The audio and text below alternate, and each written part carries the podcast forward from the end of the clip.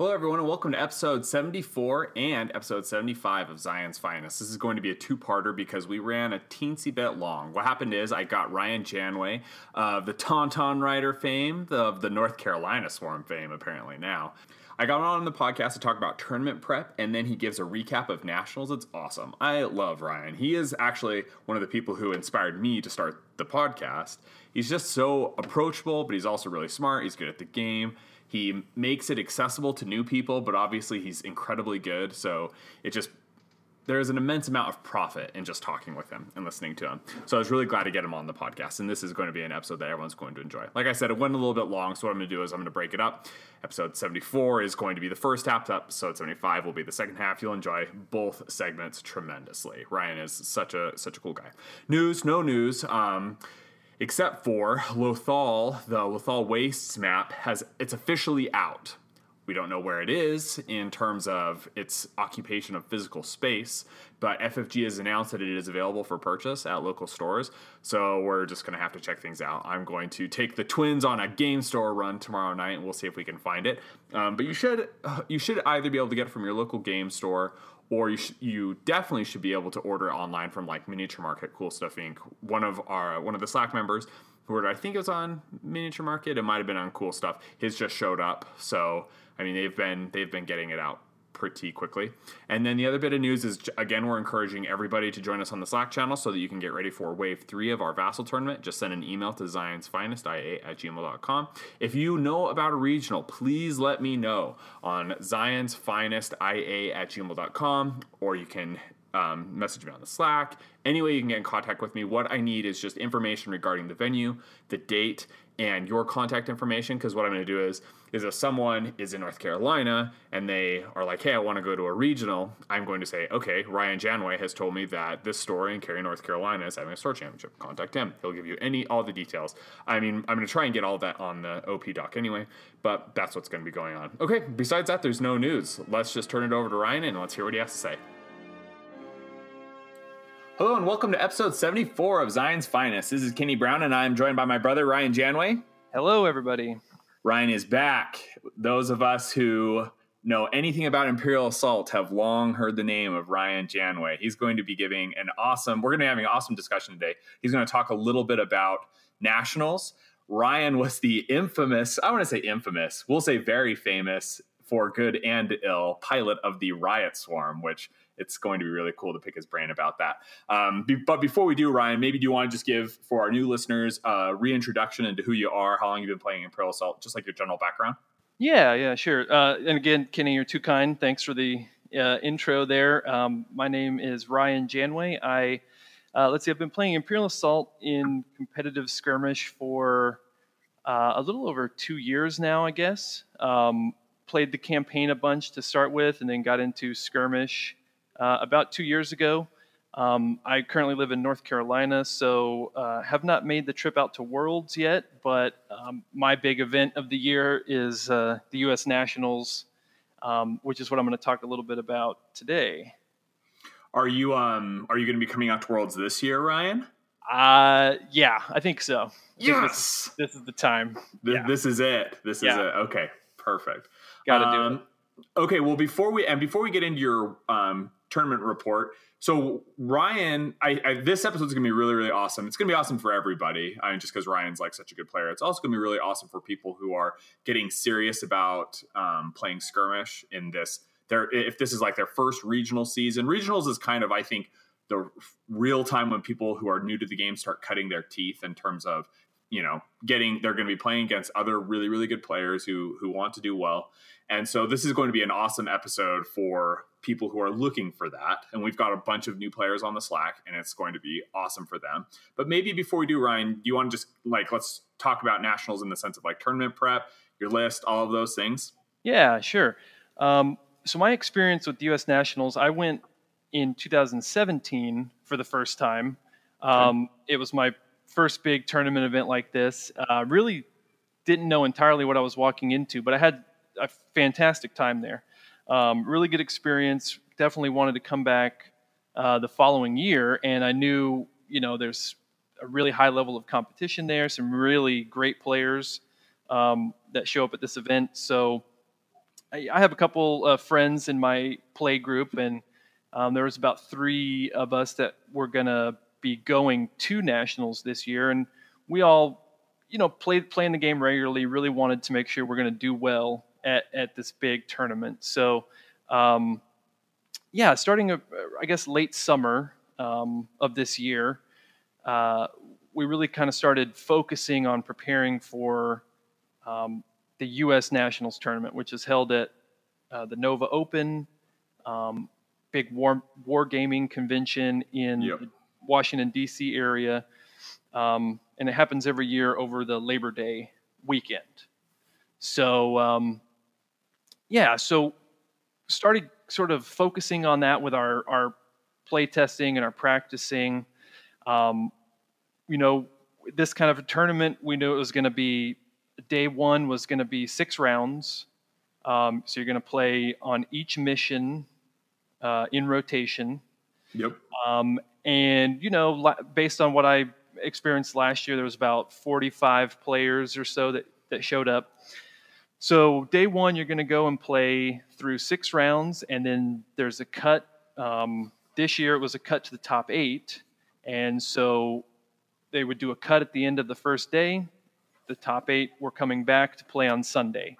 So those are some of the things you had to kind of think about, like need to have an idea and a plan for each of the missions because you Mm. You're gonna you're gonna be on every single one. You're not gonna um, in some of the smaller tournaments you may only play three missions, four missions, right? Yep. And in those situations, you might hope for uh, you know you might hope to avoid um, a certain mission that isn't favorable for your list, or Yep. hope that you land on one that's really good, good for what you're running. Um, but at a big tournament like this, similar to Worlds, you got to play it all, right? So Yep. you need to be need to be ready for that. There's Um, also something to be said for the fact, and I mean, you might you might be planning on talking about this, but Nova, the East Coast is there. The density of good players there is pretty incredible, right? Like absolutely. you, Brett, uh, Brett Kelly, Lucas Davidson, James Uh, Hedgepeth, Paul Heaver, Ira, Yeah. you know, like all these guys who are really, really good, all live on the East Coast. really good at the game, right? So, Yeah. and you, want to go to a tournament like this. You want to have fun, but you also, I, for someone like me, I also want to do well. You know, I want to Yeah. want to come away feeling like I made a good showing. So, um, in preparation for for this tournament coming up, um, I've been playing Imperials since before Heart of the Empire came out. So, um, I took Imperials to U.S. Nationals in 2017. Mm. Uh, that's kind of my favorite faction. Um, I knew that's what I wanted to play. You know, this year everybody has seen the the rise of Unshakable Vader, Yep. and I think by late summer of this year, it really had kind of shaken out that the I I don't know if I want to say the best, but certainly one of the best versions of that list was Vader with the double uh, elite jet troopers, the cross-trained regular riots for a little spy card Yep. uh, action, and then a couple of officers. You know that that seemed to be the Vader list that was doing All the work. uh, all the work. Yeah, and and consistently doing well. You know. Yep. Absolutely. Um, so that one was obviously very prevalent. You knew that that was a list you could expect to see at this tournament. Um, as far as other lists, you know, so we're thinking about the missions that you have to face, and then also the other lists that you know the, that your opponent's are going to be running. So knew there was going to be a lot of unshakable Vader. Um, knew that Han Rangers Mhm. is definitely you know very popular. Absolutely. Something you got to plan for. Because this is like the last. this is going to be the last tournament before Lothal drops. Right, and everyone is, and, and Lothal was uh, literally dropping like a week before Yep. Um, the tournament, but with FFG's um, tournament policy, the wave wasn't legal by about 48 hours. Yeah. so yeah. everyone had seen what was coming, and, and so like you're saying, um, everybody knew about doubt, knew that you know this was going to have an impact on the game. So it was kind of the last. I don't know. I don't know if I want to say the last hurrah, but certainly people were trying to run um, things that they weren't sure about being able to run in the future. Yeah, great point. So so you got Han Rangers is a big threat. You've got IG, of course. Yep. And then, you know, you guys have talked about it in several episodes. There's um, there's also been this rise of the scum point manipulation lists, Yep. you know? Jabba making And his comeback. Absolutely, which I think is really interesting, really kind of a cool thing to see that happen. Um, s- sort of, it's been a while since Jabba has been out. You know what I mean? Yeah, absolutely. Um, interesting to see see those things develop. So, so these are all kind of the archetypes that uh, myself and the guys I play with were preparing for. Um, and so then, in you know, in that sense, you have to start trying to narrow down like what is the list that I'm I want to bring to a tournament like this. Um, like I said, I play Imperials mostly, a lot of Vader, um, and in the playtesting that we had, you know, leading up to the to nationals, I um, I was finding with the rise of that scum point manipulation list and with the rise of Vader, um, everyone uh, Vader became you know the threshold and still Yep. is like yep, absolutely. you're going to see him. You have to have a plan for how to deal with him. Um, hunters have great tools to be able to to do that to eliminate him. Yep. Um, so this was, you know, as we were playing our games, this is what I was finding more and more was that um, my opponents were very prepared uh, at dealing with Vader, which is Yes. how it should be, right? If Vader's everywhere, you got to practice against him. You got to know what to do.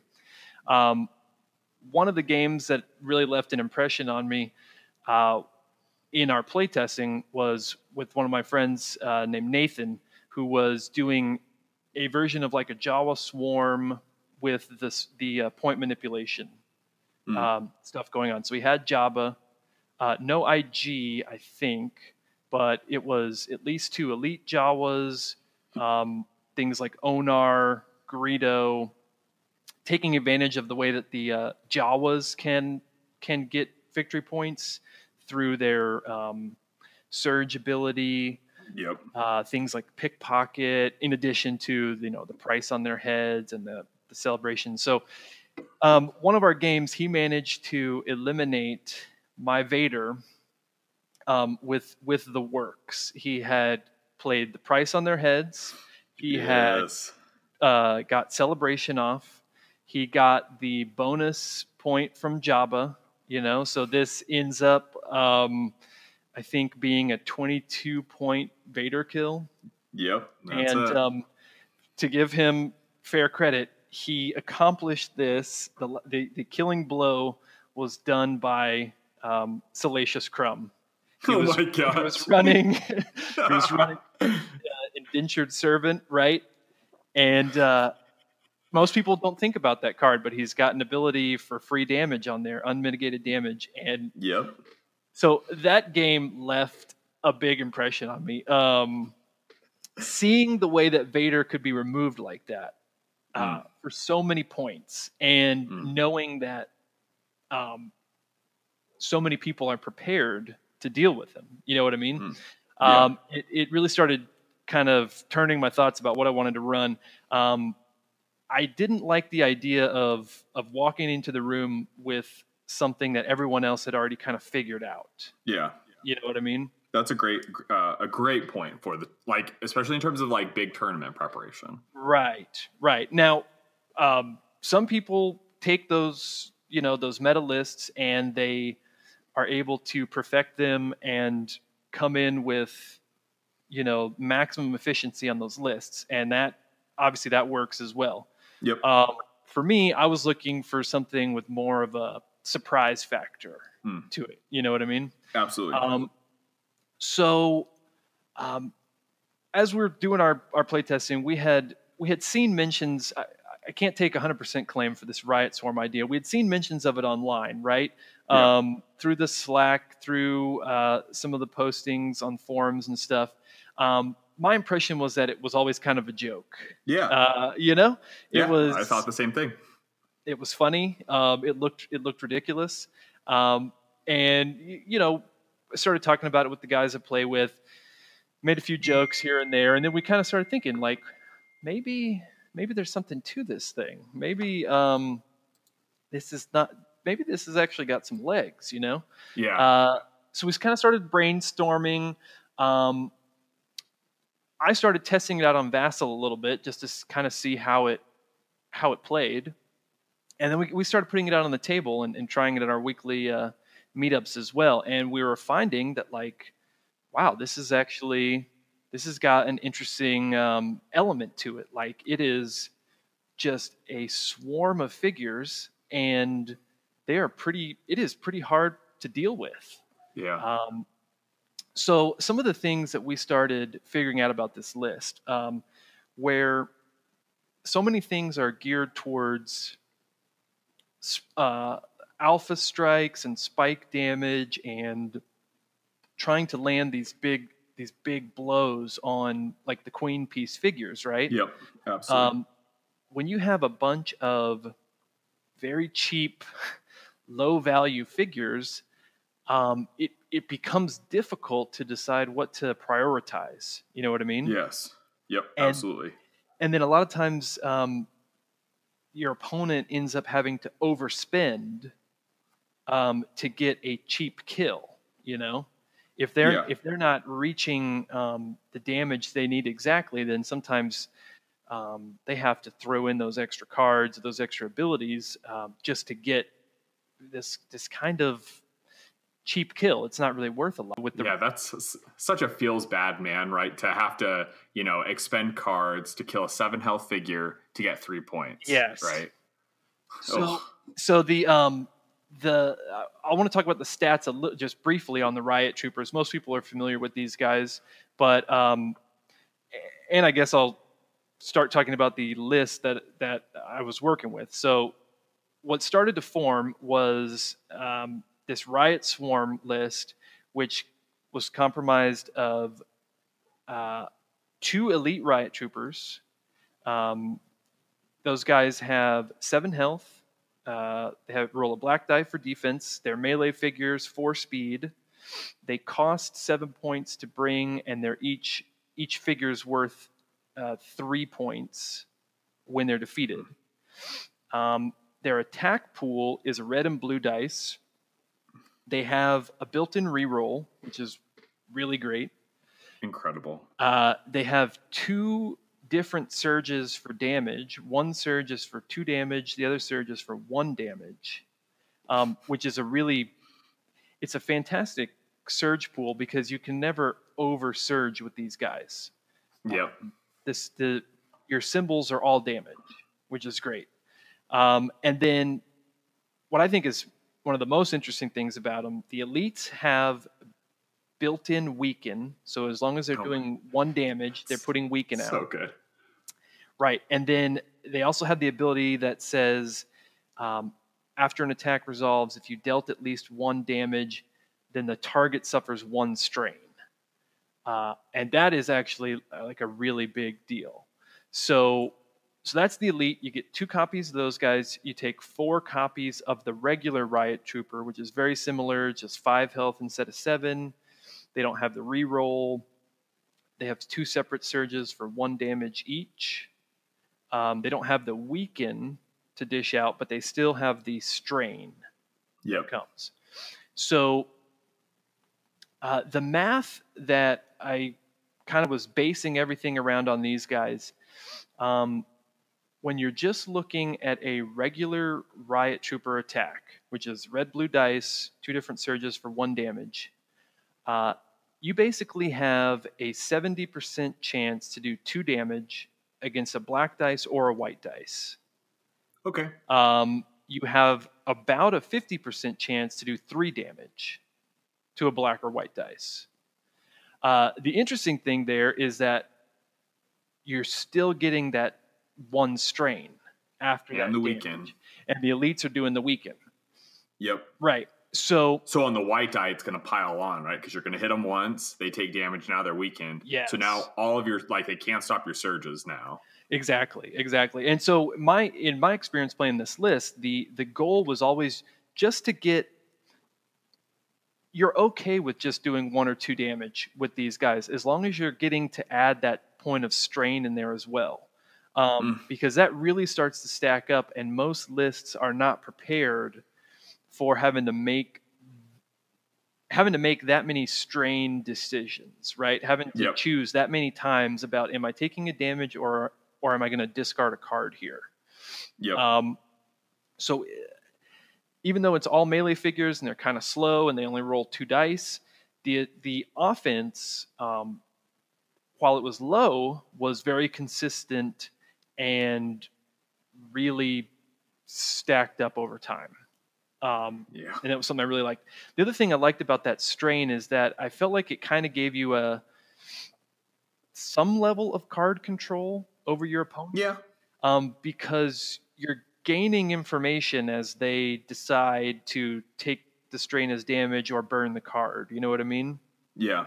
Because um, if they burn, if they take it as damage, right? Like you're, if so, if like if I've got Han and I don't have on the lam in my hand, right? I'm gonna be really reluctant to like burn a whole lot of strain exactly. as cards, which tells you something, right? You're like, okay, he doesn't have on the lam in hand. Now let's go beat him down. Yeah, exactly. And it's it's not quite this, it's obviously not the same as uh, having a spy playing spy cards, but it's mm. still mm. it's it's still valuable information, you know.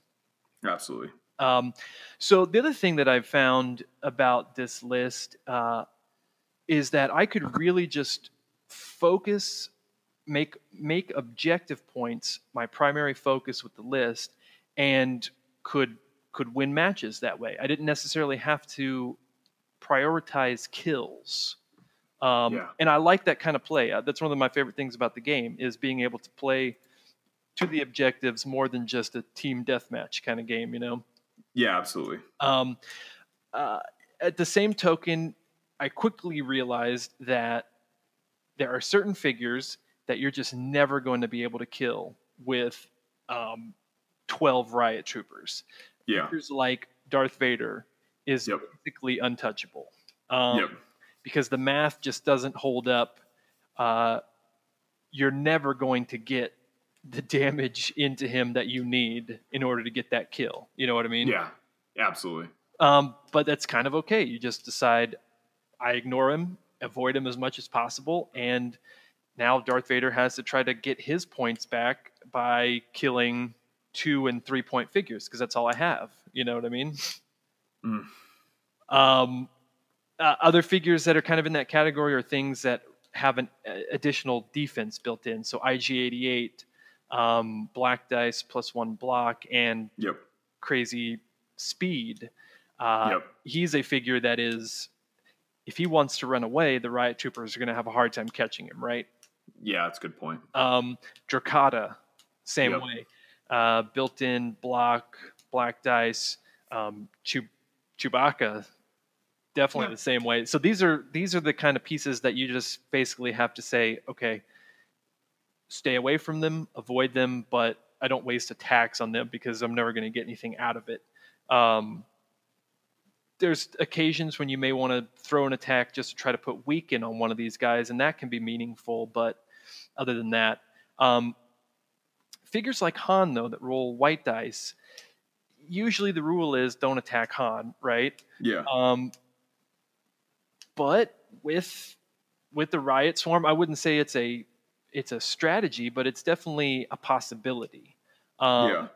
The red and blue dice going against Han, if he's not next to 3PO, getting the extra um, defense bonus, uh, you have a chance of of putting some damage on him. You know. Yeah. Um, in this list, I was playing command cards like Death Blow, hmm. um, which adds two damage uh, against a ranged um, attacker. So if an elite riot trooper plays Death Blow on Han, if Han doesn't dodge, that's probably going to be four four ish damage with ah. weaken and a strain. Yeah, and that weaken once it gets on Han, man, that is that's a killer. Right. So again, attacking Han's usually a bad idea, but if all Han has to shoot at are regular riot troopers, um, and you can pile them on him, yep. uh, you you have a chance there. So so these are things that you know we're kind of figuring out and having to keep keep uh, keep in our mind as like how this could work. Um, obviously, with this many figures, you have a great uh, angle on objective control on and uh, area control on the map. So it was really, I mean, very quickly becoming obvious that like, okay, this list is awesome at uh, missions that tell you to go stand on an objective and get Yeah. points, right? Because. I've got 12 riot troopers, two officers. I can send these guys anywhere I need them to be, and they're not exactly easy to kill. Uh, so the stand on an objective point missions, those those were I knew those were going to be good for this kind of a list.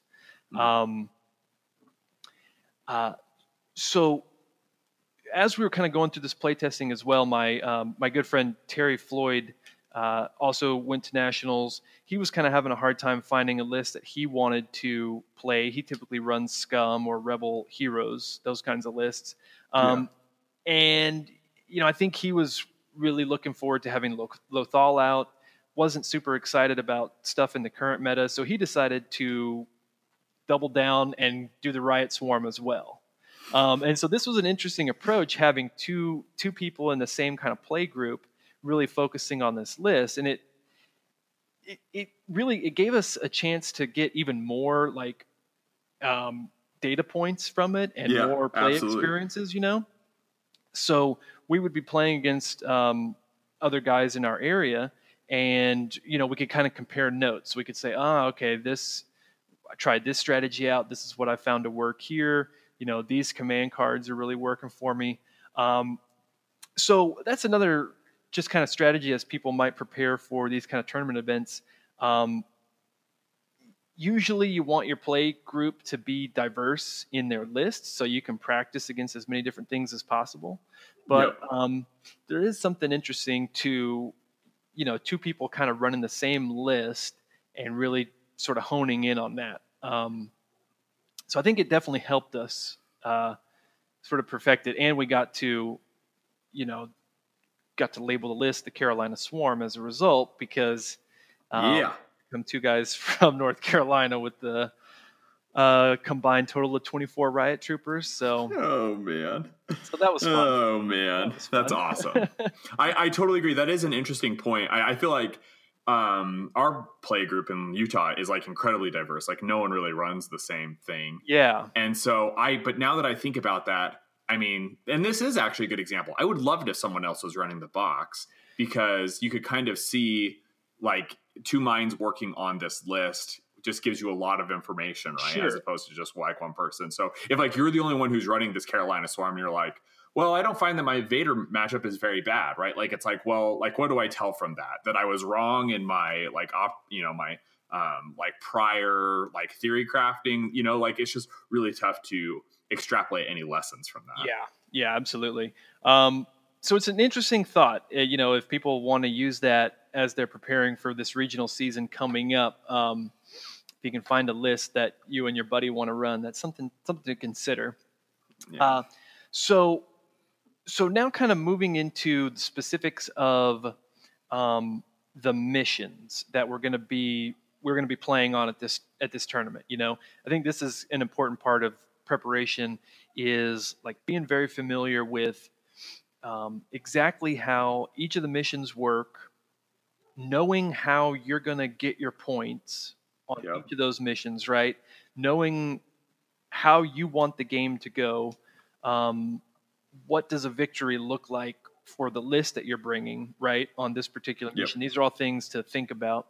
Um, How are you counting to 40 in in your in like every mission, right? Like like what's my general plan in, and also in terms of general matchups, right? Like, Exactly. if I'm playing against Vader and I'm playing on Mos Eisley, how am I going to count to 40? Right? Because I'm not going to kill Vader, right? So like how am I going to do that? Yep, and especially when when preparing for uh, tournament season or a big event like this, I I like to hop on Vassal and and just sometimes practice um, like deployments, right? So I'll Mm, I'll pick the different missions and just kind of sit there and play around with like how do I want what's my optimal deployment um, from each side of the map depending on what the mission is. You know what I mean? Mm. Um, Yeah, so, absolutely. So I'll kind of practice deployment and then usually practice like, um, what do my round one moves look like? You know, usually things haven't gotten too crazy.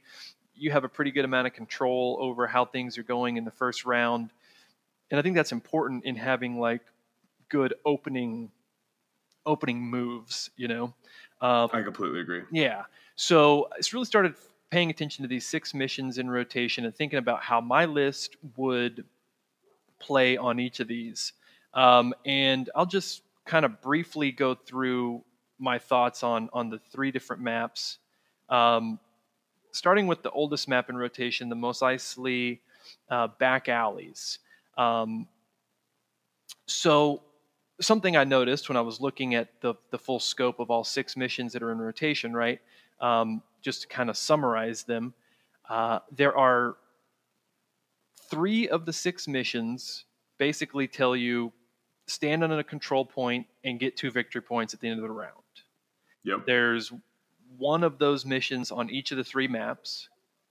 Um, you have one mission on Mos Eisley is a pick up and deliver crates for four victory points uh, mission.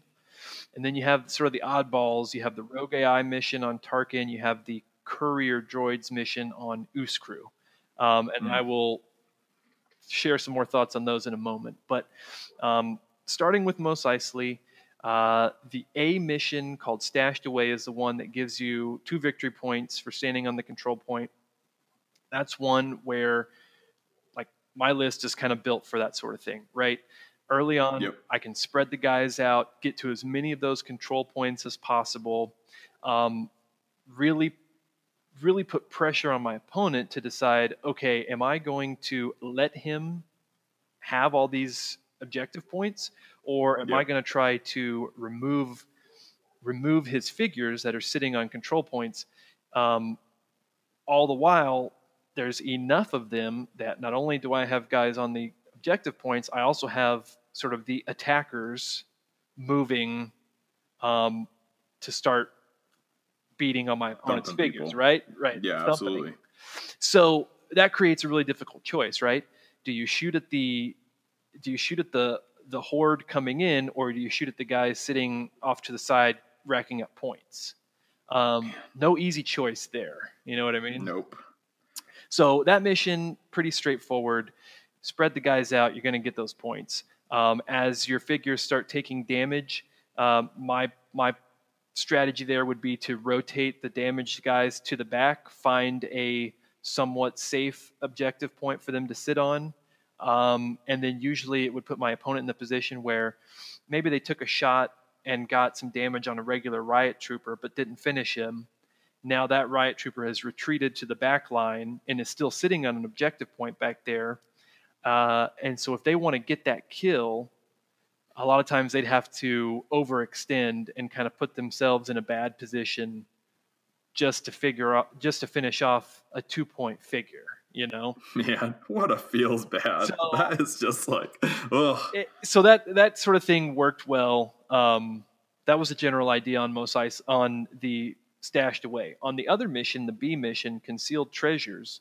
Um, this is the one where there are eight crates spread out around the map.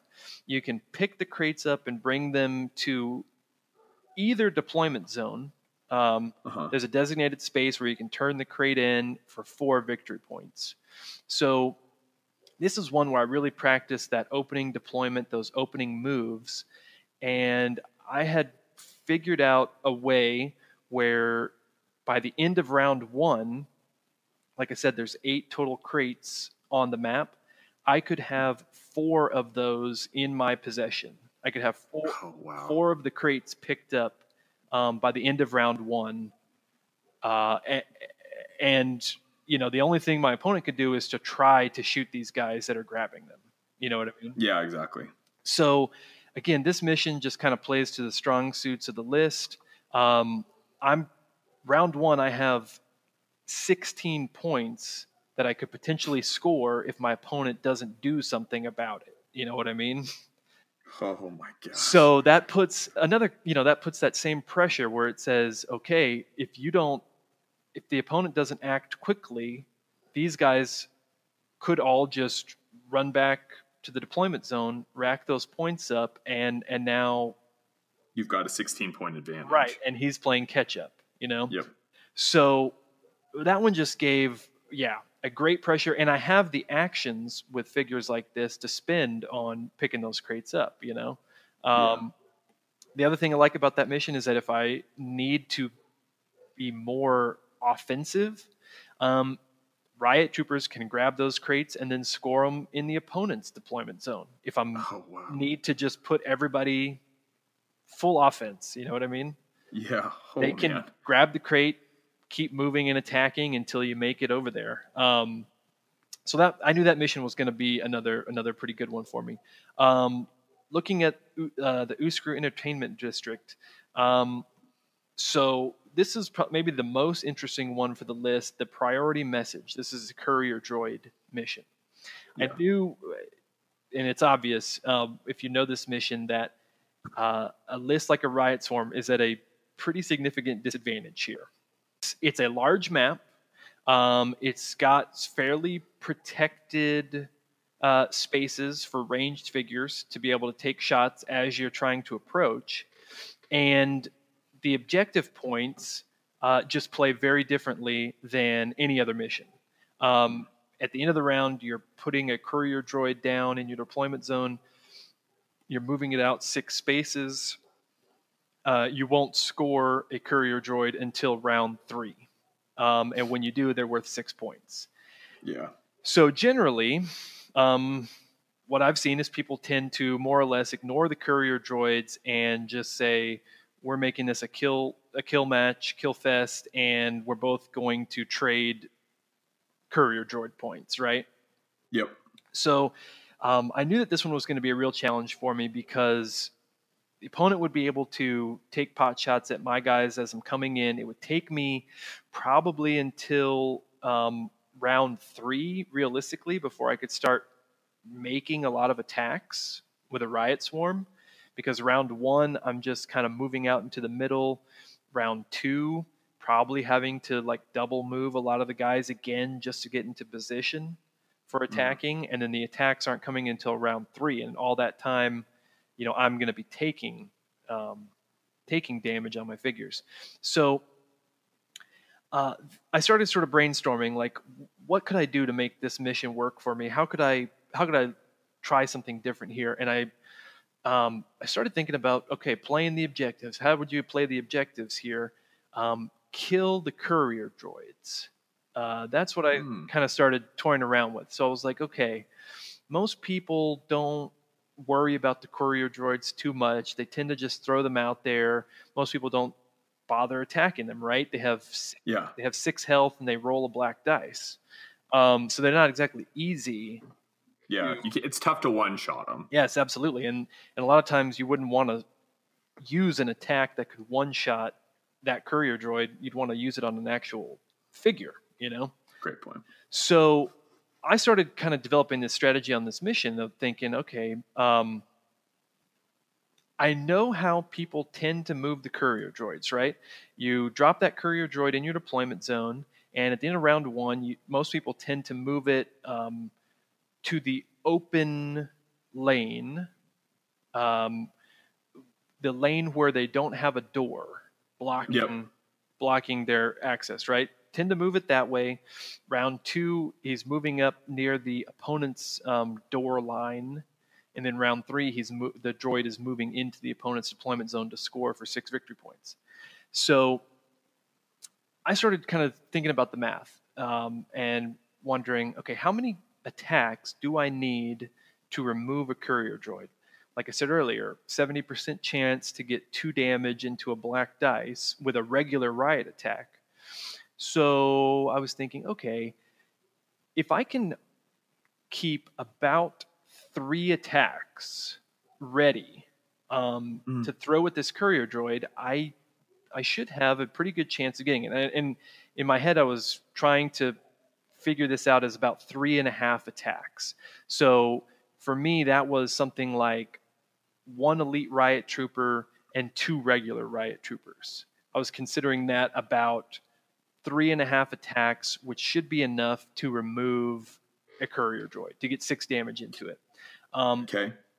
so the way I would position my figures, uh, I would tend to move about two thirds of my riot swarm um, out into the open lane on round one, like like you would expect. Um, it's the Yeah. only open space. Most of the guys are just flooding out that way, uh, and then I would hold back about a third. Usually, it was about three riots and one officer, and I would position those guys um, near my terminal, somewhere close in between the two doors that you start with on your side, whichever side you're on, top or bottom there. Okay. And uh, and so you know we'd have these round one maneuvers. Round two, depending on how doors opened, um, either in round two or uh, potentially round three, I would try to position these riot troopers to where I could get attacks on the opponent's courier droid and remove him in these three or three and a half attacks, right? Um, Yeah. I found this to be working for me. I found that, okay, I'm removing his courier droid. He can't remove my courier droid because it's sitting behind a wall of riot troopers. So now this becomes, it doesn't kick in until round three, but now this becomes a six point objective, um, objective point advantage that I'm getting. If we go to round four and I can get two droids, it's now 12 points. Um, so then then the math becomes, you know, can the opponent kill kill my figures enough to make up for that deficit? You know what I mean? Yeah. And And all the while, and all the while, like the riot swarm is pressing. right, the riot swarm is pressing there, and definitely some of the riots are are getting knocked down. Um, but I found this to be my best shot on the, on this on this mission. So this became my game plan. You know, anytime I was and I practiced this mission a lot because I knew it was my weakest one. I knew of all the other missions, courier droids was going to be the one where I, I was almost just saying, okay, when we get to the tournament, don't sweat it. You know, whatever happens on this one, um, you might have to kind of take take the loss on that mission, right? Because it's going to be Yeah. tough. It's going to be tough. Um, but I felt pretty good in the sense of at least having a plan, having some angle that I could go for on on that mission, rather than just kind of throwing my guys out and hoping for the best. You know. Yeah. Scooping it out and just Yeah. saying, all right, on to the next one. Yep, but I always knew that one was going to be the the the hardest one for sure. Um, so I'll keep moving here on these missions. The uh, Uscru Entertainment District mission B is Lost and Found, and again, this is another stand on control points for two VP. Um, very similar strategy to how I described on Mos Eisley. Spread the guys out, get on those control points, and stay there. You know, and Is that, uh, let me ask you a question, Ryan. So Yeah. is, I assume the strategy is you send your regular riots to hold points. Are your elites, like, do who is it that you're sending on, atta- like, on the offense? Is it like all of your elites with a few regular riots? Is like that the general plan while, while the rest of your regular riots are like holding back? Is that the idea? the uh, it's a good question and the the the strategy that i found to be work uh, so when you're running a riot swarm the the biggest thing you don't want to happen is for your opponent to be able to remove both figures from one activation Yes. In the same round. yes. and this is because of course you're running two copies of reinforcements in your command deck which allows you to bring back um, a defeated figure as long as his partner or the other figure in that activation is still on the table. So you are trying to prevent your opponent from wiping out, you know, two elite riot troopers from the same activation. Uh, and the way that I was doing that is that I would constantly just completely split up all of my riot trooper activations. Mhm. Um, so I would separate those guys and send them off in different directions, which makes it very difficult um, to very difficult for your opponent to remove one figure on one side of the map and then also try to get his partner on the other side of the map. You know what I mean? Yep. Absolutely. It slows down your offensive power because you're not putting chaining, Yeah, right? you know- like attack, attack. Yeah. correct.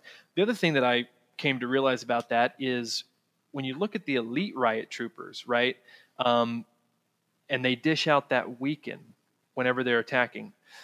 To me, uh, I don't really want both elite riot troopers attacking the same target because I wouldn't get to, Hmm. I wouldn't get to put the extra weaken out there. Good point. You know what I mean? Great point. So to me, it made sense. Split these guys up as much as possible. Have your riots attacking different targets. Make it more difficult for the opponent to remove the activations.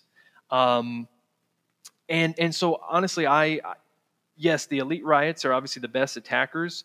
Um, I would usually activate those guys last in round one, um, so that they're not taking any early shots. Um, but truly, I I would attack with anyone who's in position. You know, the regular riot troopers, I would use those attacks when I could get them.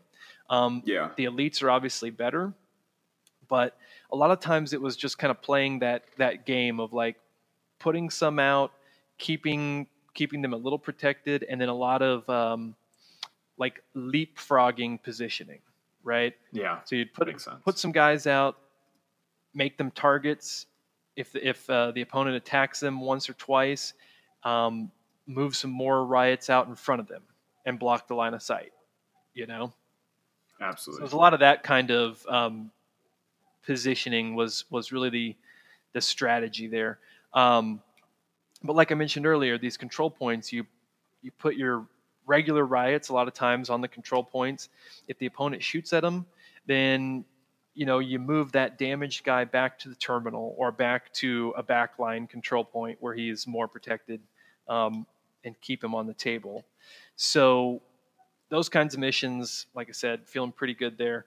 Um, moving on to Tarkin Initiative Labs. Uh, I'll start with uh, mission B here, the Abandoned Research, which again is essentially a two victory point control point uh, mission, right? yeah. This is the um, one that provides you with the weapon dice, right? Yep. You get these all these great extra weapons to add to your attack pool, but there are four control points on the map, and if you're standing next to them, you get two victory points. Um, again, it's a pretty good mission for my kind of list. Staying on the control points. Um, I have the actions to pick up those extra dice to pick up those weapon tokens, um, and you know suddenly a regular riot trooper rolling Whew. a three dice attack. Um, that's pretty. It's pretty scary, you know. That is scary, especially when they're using all of their surges, right? Exactly right. Um, if a regular riot trooper gets the red dice, um, yeah, you have to watch out for that because. oh man. And, and so I really like that mission because you know the opponent either has to choose, okay, I'm going to sit back and stay in the deployment zone and take my long range shots, you know, at the riot swarm as they're coming in. In which case, I get the control points, I get the weapons, or the opponent has to come out and meet me to contest the control points and try to get weapons of their own.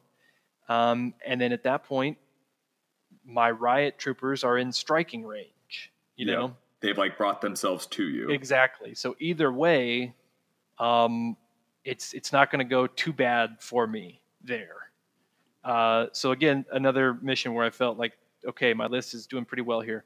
Um, and to get to the final one, uh, Rogue AI. So this mission, you, know, if you've played on it, you know how this mechanic works. There's a um, a token uh, that marks this this AI that jumps around the map. Every time you move onto the space, you get two victory points, and then it it moves to another random location. Um, like most people, you know, when this mission first came out, playing on a little bit with like elite jet troopers, and found that these guys were wow, the jet troopers can get around this map um, super well, can hit this Yeah. victory point marker and really rack up some some crazy points. Well, the Riot Swarm does it even better. You know, Yeah, it does. Oh man. um, you split these guys up, and you can just cover the whole. This is a mission where, I mean, I jokingly kind of said this, but I, like, I'm not sure if I could lose this one. Um, yeah. because the Riot Swarm is just so good at being able to hit these points. And my sort of approach of splitting the figures up actually works even better here because sometimes you hit the rogue AI on one side of the map with one figure, Mm. it might bounce Yep. to the other side. And if you've split your figures up and that other guy is in position, yeah, it is. So this was one where I felt like, okay, for as bad as the courier droid mission is for my list, um, this rogue AI makes up for it. Um, Yeah, absolutely. In the sense of, Whew, like- man. this one's going to go well for me. Um, so, so that's the recap on the six missions there. Um, ha, you know, and I think this is a good part of the preparation, right? Is like kind of going through there and having a plan on each one. What are you going to do? How's it going to work? What, what's your strategy? Um, yeah, absolutely. so yeah at this point i i could jump into my um, recap of my run at nationals um, unless you have you know anything else you want to The only follow up I would say is Yeah. so with command cards, obviously you're going to have double copies of reinforcements. yes Grenadier, I assume. yes Now, is there any other cards that I'm death blow? You you don't have parting blow, I I assume, because it's just tough to fit that in. that's correct but no it's it's interesting that you bring it up because i think when um, when i set down to play um, people at nationals with this list you know a lot of times that's kind of one of the first things that a good player is going to do is sit there and try to figure out okay what is in this command card deck that i'm about to face you know yep. and- what am I going to play against? right and when you're playing against the typical you know archetype lists you know probably 80% of what those cards are maybe more you know Yep. because you've seen them. Um, I noticed uh, at nationals, you know, a lot of players, very good players, um, before the game, kind of sitting there, and we kind of talked about it a little bit, and they'd be scratching their heads trying to figure out what is in this command card deck. You know what I mean? Yeah. because it's just such a different list than most people are used to. Um, it wasn't super flashy, like you said, double reinforcements, of course. Um, cards like Death Blow to get that extra damage in there, very important. Um, extra movement like urgency and face to face and looking for a fight. Um, Grenadier, of course, is great. Um, it's an amazing card. a two point riot trooper throwing that grenade is Ooh. always going to be good. Ooh. Yeah. Um, I did include uh, strength in numbers. you did include that. Yes, because Ooh, I like that. you could combo an elite riot activation to a regular riot activation. And that, if you've got four riot troopers um, that get to make those attacks before your opponent can respond, that can usually be pretty pretty powerful. That concludes episode 74 of Zion's Finest. We are going to, I encourage you to immediately turn to the next episode, episode 75, where Ryan is going to round out his command card discussion and then talk about how he did at Nationals, which, spoiler alert, he did really, really well. Thank you for listening.